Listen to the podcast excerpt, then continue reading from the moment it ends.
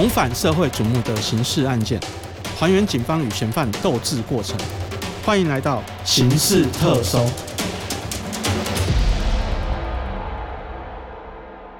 各位听众，大家好，欢迎收听由静好听与静周刊共同制作播出的节目《刑事特搜》，我是主持人小付。今天来跟我们谈论案件的是我们静周刊社会组的记者林庆祥，我们请庆祥先跟大家打个招呼。各位，各位听众大家好。好，庆祥今天要跟我们谈的是十二年前发生在台中大肚山区的一个情杀案。好，然后这个情杀案的大概状况就是说，呃，有人在山区里面发现了一具女尸嘛，然后警方经过抽丝剥茧的时候，查到了说最后是这个女尸的男友下的杀手，但是过程就是说有一些关键。那庆祥在这一次采访呢，我们当时承办的侦查队长，好，那我们就请庆祥先来跟我们聊聊说，呃，侦查队长当时跟你讲说，当时呃接到报案跟现场的情况是怎么样的状况，这样子。这队长是跟我讲哈，他们当时接到报案的时候哈，因为那个地方非常偏僻啊，就是说，因为呃那时候向上路还没开到那边，然后那里是在大肚山上望高寮。东海大学县市交界啊的一个偏僻的的一个草丛里面，那刚好那一天有一个呃征信的民众，因为他妈妈过世，所以他带着假尾饭要去喂流浪狗，也就是这么巧。不然的话，如果不是有刚好喂流浪狗这件事情，可能这具尸体都已经变成白骨了，还不见得会被发现。嗯哼，好，他们发现之后，法医到现场哈。就判断他的那个尸体腐烂的现象，认为大概七八天了。因为哈，呃，他的致命伤在脖子，然后他有伤口的地方腐烂的特别快，所以他的颈部以上都已经长蛆了，然后咬到的面目全非了啦。那颈部以下就是有肿胀，但是还没开始烂，身上没有任何证件，根本无法辨识他的身份，所以这个就是呃这个案子第一个最麻烦的地方啊。然后。负责侦办这个案件的小队长啊，叫庄国昌。他到现场的时候啊，他就觉得说：“哎，这个现场很奇怪哈，为什么尸体已经烂成面目全非了，那个虫都跑出来了，可是在旁边却有十几只玫瑰散落在尸体的旁边，跟一般的道路上，而且那个玫瑰并没有完全枯萎。那他们当下是觉得说，应该是有人在这个死者死后重回现场，那很可能。”这个人就是凶手。那花如是他带带来的，花如是他带来的话，那他是凶手的几率非常高。因为当地就是变成说，呃，一般人不会去嘛，然后会带花来，就是基本上来拜这个死者就对了。是，哎，所以当时警方就推论这个是一个情杀案呐。嗯，好，应该他们就八九不离十了啦。因为他当时戴的好像也是那个白玫瑰嘛。对对，玫瑰玫瑰可能就是觉得比较是爱人的象征这样。那他们哈，为了推论说凶手重返现场的时间，他们还买了一束玫瑰花在大太阳底下让它晒，看晒多久会变成那个程度的枯萎啊。就是他们的结论是说，一个下午这个玫瑰就变那个样子。那合理的推测就是上午接近中午的时候凶手来过，然后几个小时在傍晚的时候，就是喂脚尾饭的那位先生才才发现到。啊。可是因为那个时候山上也没有监视器了哈，那除了白玫瑰没有其他的线索，所以说那发生的地点是在南屯区啊，那里靠近大渡乌龙，哎，大渡乌日龙井龙井。啊，所以他们就把这三个地区跟整个台中市市区，当时县市还没合并呢，全部的花店做地毯式搜索，去问有没有人来买白玫瑰，那果然就让他们找到在。中华路、台中市北区中华路跟那个啊太平路口附近的那一带有一家花店啊，老板娘哦，就对于这个买花的这个神秘男子印象很深刻。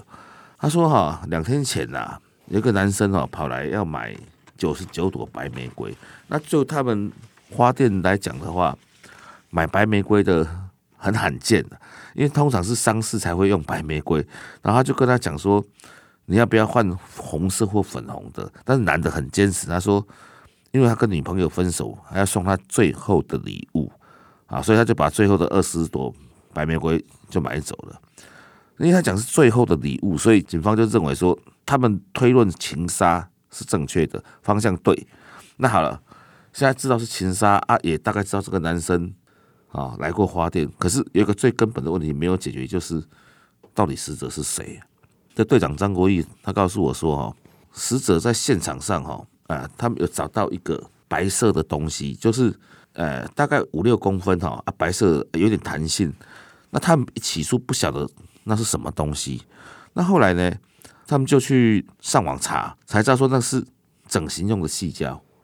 因为这个死者他的脸脸部都已经被蛆被虫咬烂了，所以那个他曾经隆鼻的那个细胶就掉出来，啊，这是他的特征之一嘛。那此外，死者还有刺青，他还有戴个戒指，也戴个脚链，再戴个日系品牌的手表。那警方就把这些特征很巨细靡的公布，还拍摄下来，拜托媒体披露。隔天呢，死者的父母就就来认尸了。那警方终于确认说，死者是三十岁的张姓女子。家属是告诉警方说，他们怀疑哈，她的男朋友一个姓梁的哈的那个一个男生是凶手，因为这个张姓女子跟梁姓男子，他们两个都是精神疾病的患者，因为在同一个医院、同一个主治大夫治疗才认识，认识才相恋，可是。这个张女的父母，他们并不太希望说女儿跟这个男的在一起。第一个说说这个男的有躁郁症，有时候脾气很坏之外，他们也希望说女儿如果她的精神疾病能够痊愈的话，能够嫁给一个比较正常的人。嗯嗯，好。哎，他们有说他们大概交往多久吗？家属有提到这一点吗？一年多。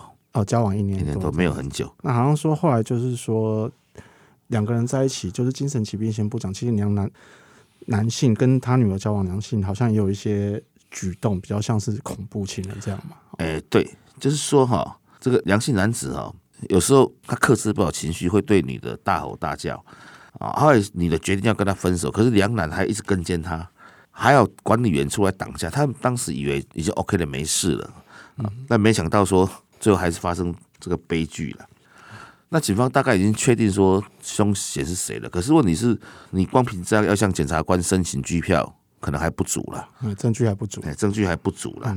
啊，所以那时候市分局就动员所有的有上班的警力去调通往大肚山望高寮所有的连外道路干道的一个路口监视器。那很快啊，当晚就调到一张照片是。男生载着这个女的要上山，往上山方向走的一个画面。那有张照片之后，哈，检察官就核发拘票，让警方去乌日这个啊良性男子的家里逮捕他。他们逮捕的时候发生了一件事情，就是说家属也很配合啦。家属一进去就看到警察，他就跟他说：“啊，弟弟在里面了。”还说那个良性男子的家属，哎，很配合啊，啊，就。也没有惊动，他就带警察进去，结果警察把门踹开，他一看到警察就就失控大叫，然后还捶自己的头啊，撞墙壁，反正就是有点像病发的样子。然后后来就他他就哭着说他不是故意的，直接认罪这样。哎，然后那个庄国章跟我讲说哈，他有注意到啊，这个男孩子他身上手上戴的那个戒指哦，跟女孩子尸体上那个戒指一模一样，那是他送给他的对戒。警方就把他带回去侦讯嘛。那侦讯的时候他。坦诚犯行，他讲的很细啊，但是他他他说他不是故意要杀死他女朋友，他说当天是这样啦，他也想挽回啦，可是他那种精神疾病，他有时候就情绪失控嘛，女的就不愿意见他，就他就管理员挡，所以他就说骗他说哦我要还你手机，那之前可能是有有可能女生的手机见男的用这样，不是他可能就是把他抢走，为了控制行动抢走了啊，他就还他啊，啊就把他约出来兜兜风了。他的说法是说，他把这个女的载出来兜风，本来是想要说去约个会讨好她，用求她了。可是这个女的哦，就是他用摩托车载她，女的在后，他背后就一直谁谁念谁谁念谁谁念的哈。然后就念什么，比如说都是老问题啦，已经吵过很多次的问题，比如什么他为什么不帮他缴健保费啦？说好要送他的手机，为什么没有送他？都是这些问题啦。然后来吵到他就是很受不了，他就把车子骑到山上去一个隐秘地方。啊，他是说他那时候还没有想要杀他，可是你是他情绪会失控嘛？然后就在碉堡旁边的时候，他还在念念念念的时候，他就忽然把刀子掏出来杀他。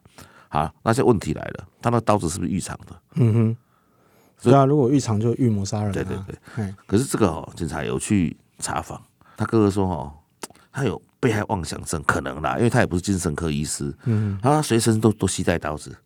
哦，所以很多人都证实他本来就随身会带刀子，他随身带刀子保护自己啊。啊，可是水果刀，欸水果刀他是砍砍到哎砍到哪里，就是女女朋友会这样当场那个他那个水果刀很厉啊啊，啊，所以说他们家人都很害怕他。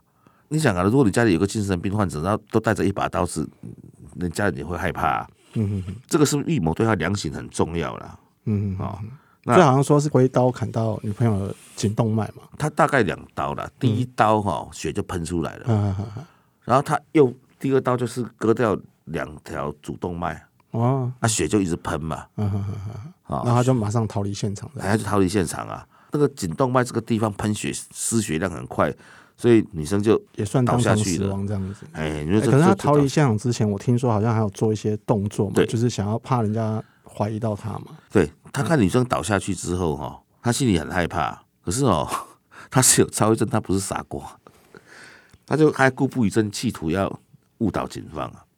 所以他就把女生的手机跟她的证件全部拿走，然后回去的这两三天之内，还故意拨打女孩子的电话，企图制造一种假象，就是说他不知道女的女的已经失踪，他还在找她。嗯，就是万一警方找上面，我也可以装傻说，哎、我也找不到我女友这样子。对对对对对对对。啊后来为什么就是会有破绽，你知道吗？所以说这个征信民众喂食流浪狗哈，贾伟范喂食流浪狗算是一个第一个巧合了。嗯，这个也就是说，他因为杀人之后哈，他精神压力很大，晚上都睡不着觉，所以在这个女生头七那一天去买白玫瑰。嗯哼没想到这个白玫瑰变成他最大的一个破绽了。嗯警方也是因为还没枯萎的白玫瑰，才辗转找到他了。嗯哦，警方有有在讲啦，就是说，其实他们这两个人都是比较弱势的，然后并没有说因为他们弱势可以互相扶持，那最后面竟然就是产生悲剧。说起来，就是他们其实两个都是可怜人呐、嗯嗯嗯嗯嗯。所以说，他当初征信民众发现尸体的那一天，就是死者的头七就对了哎，对，啊。那等于就是他发现了之后报案，其实等于说警方到现场的可能半天之前，凶手才刚走，从现他场离应该是合理的推论，他应该是呃头七那一天的接近中午的时候嗯去拜去拜。嗯，然后傍晚被发现。啊，傍晚快的，反正傍晚的时候，呃，是四五点的时候哈，跟征信民要去喂脚尾饭，嗯那警方就立刻赶到现场了。嗯，哎，所以他这个可能如果再晚一点，隔天才发现，可能玫瑰枯萎的程度就已经很难对了。哈对对对，对对，所以这个在头七破案也算是一个巧合，就对。哎，应该说头七发现了，他破案期发现，对对对发现后三天之内破案啊了，，发现后三天之内哎破案，嘛，所以大概三天算是右破案，冥冥之中有注定的事情，就对可能说刚好有好几个巧合了。所以哦，什么事情都还是有报应的啦，哈。